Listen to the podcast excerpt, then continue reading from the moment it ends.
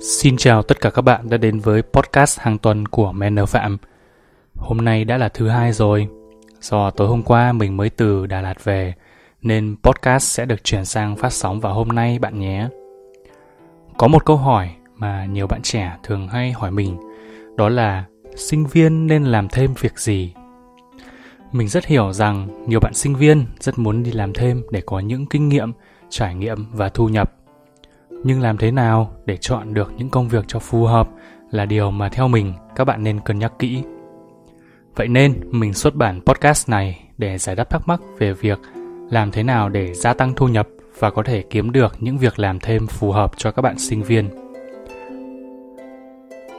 Có rất nhiều ý kiến, quan điểm trái chiều về việc sinh viên có nên đi làm thêm hay không. Nhiều người nghĩ điều này là cần thiết vì nó đem lại khá nhiều lợi ích những người khác thì quan niệm ngược lại. Họ cho rằng việc đi làm thêm sẽ làm các bạn sinh viên sao nhãng việc học tập và sức khỏe bị giảm sút. Trong podcast này, mình sẽ ủng hộ quan điểm sinh viên nên đi làm thêm. Vậy nên, nếu bạn có những ý kiến trái chiều hay bất cứ thắc mắc gì thì hãy comment bên dưới để chúng ta cùng bàn luận nhé.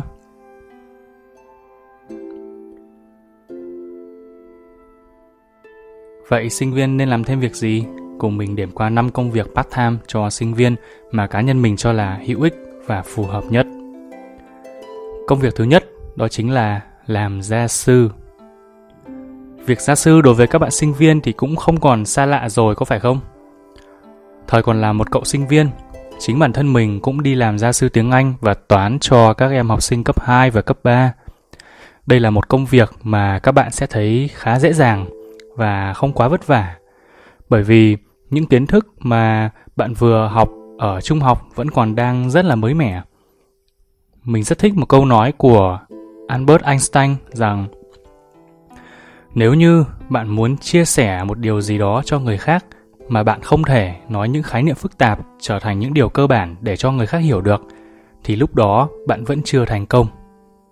Đó. Vậy nên khi làm gia sư, bạn sẽ có cơ hội được cải thiện khá nhiều về khả năng ăn nói, giảng dạy và truyền đạt cho người khác. Do đó, mình đánh giá làm gia sư là một công việc tương đối tốt cho các bạn sinh viên. Công việc thứ hai đó là làm cộng tác viên viết bài. Đây là một công việc cực kỳ hấp dẫn đối với nhiều sinh viên yêu thích và tìm hiểu về viết lách.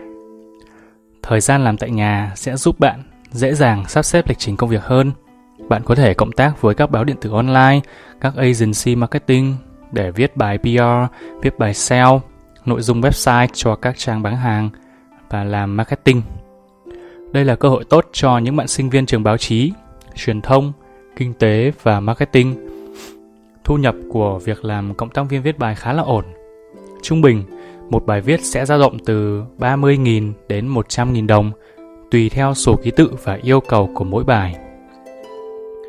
Bên cạnh đó, nếu cộng tác chăm chỉ, viết tốt, hàng tháng bạn có thể kiếm tới 2 đến 3 triệu đồng từ việc viết lách nhẹ nhàng này. Hơn nữa, bạn cũng có cơ hội lớn để được thực tập và làm việc tại công ty mà bạn đang làm cộng tác viên trong tương lai. Chắc hẳn một số bạn cũng biết rồi, mình đang là SEO Manager của anterfor Digital Marketing Agency. Bật mí cho các bạn là công ty mình cũng đang có một đội ngũ cộng tác viên viết bài rất là hùng hậu nếu như bạn có nhu cầu muốn tham gia cùng chúng mình thì hãy tìm hiểu ngay tại website của công ty có tên là antofo.com bạn nhé. Hoặc là hãy theo dõi thông tin mình để ở dưới mô tả nhé.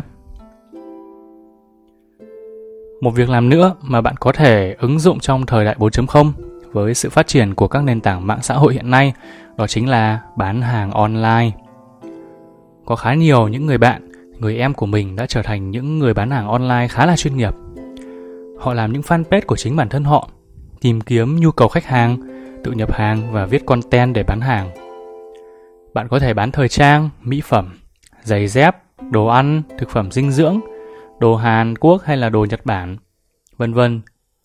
Nếu như bạn không có nguồn hàng thì bạn có thể cộng tác với những cửa hàng và làm cộng tác viên bán hàng của họ. Với một đơn hàng, bạn sẽ có được chiết khấu từ 20 đến 30% nếu như bạn làm cộng tác viên.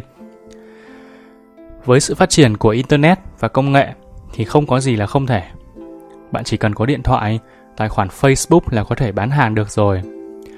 Bản thân mình vào hồi năm thứ hai đại học thì mình cũng là cộng tác viên bán giày thể thao với mức thu nhập khoảng 2 triệu đồng một tháng. Mà đấy là mình lười đăng bài nha. Do vậy, mình cho rằng bán hàng online là một trong những nghề mà bạn nên để ý. Một công việc tiếp theo mà mình thấy cũng khá là hấp dẫn và phù hợp với các bạn sinh viên. Đó chính là công việc làm nhân viên phục vụ quán cà phê và nhà hàng. Công việc được gọi là làm nhân viên phục vụ quán cà phê, nhà hàng nhưng bản chất nó vẫn là bán hàng.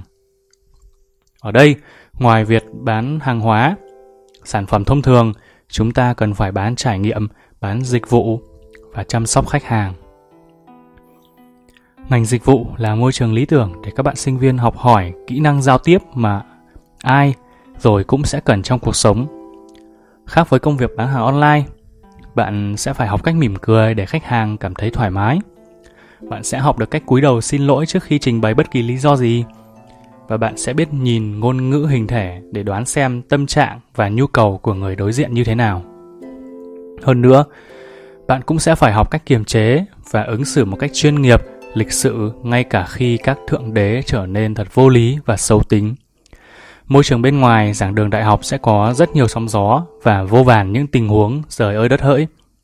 Nhưng không sao, chính cách bạn đương đầu với những thử thách ấy sẽ quyết định rằng khả năng của bạn thế nào và bạn sẽ đi xa tới đâu. Một công việc cuối cùng mà mình nghĩ sẽ phù hợp với khá nhiều bạn sinh viên, đó chính là dịch thuật trong thời điểm mà tiếng Anh đã trở thành ngôn ngữ số 2 của hầu hết các quốc gia, việc sinh viên trang bị trang bị cho mình khả năng tiếng Anh là cực kỳ quan trọng. Với khả năng tiếng Anh tốt, bạn có thể chọn dịch thuật làm công việc làm thêm cho mình, vừa kiếm thêm thu nhập và vừa để duy trì ôn tập kiến thức tiếng Anh. Cách đây vài ngày thì một cậu em của mình chia sẻ là kiếm được 8 triệu một tháng từ công việc dịch tài liệu tiếng Anh. Đó là một con số rất ấn tượng với một sinh viên năm thứ hai – nếu như bạn có khả năng ngoại ngữ tốt thì không có lý do gì bạn lại bỏ qua công việc này. Cá nhân mình thấy công việc dịch thuật rất phù hợp với sinh viên bởi vì nó linh hoạt. Bạn được trả tiền dựa theo công sức lao động của bạn. Bạn làm nhiều thì hưởng nhiều, làm ít thì hưởng ít, mà không làm thì không có tiền. Để kiếm tầm 8 triệu một tháng như cậu em của mình thì chắc là phải làm việc tương đối vất vả. Tuy nhiên, nếu con số là 2 đến 3 triệu mỗi tháng thì chẳng có gì là khó khăn cả. Và trên đây là năm gợi ý của mình về công việc part-time dành cho sinh viên. Hy vọng sẽ hữu ích với bạn. Trước khi tìm kiếm việc làm thêm, bạn cần cân nhắc thật kỹ mục tiêu của mình là gì để có được một công việc ưng ý với trải nghiệm tốt nhất. Bên cạnh đó, cũng đừng quên phân bổ thời gian cho việc học bạn nhé. Hẹn gặp lại các bạn vào podcast vào tuần sau vào sáng chủ nhật hàng tuần.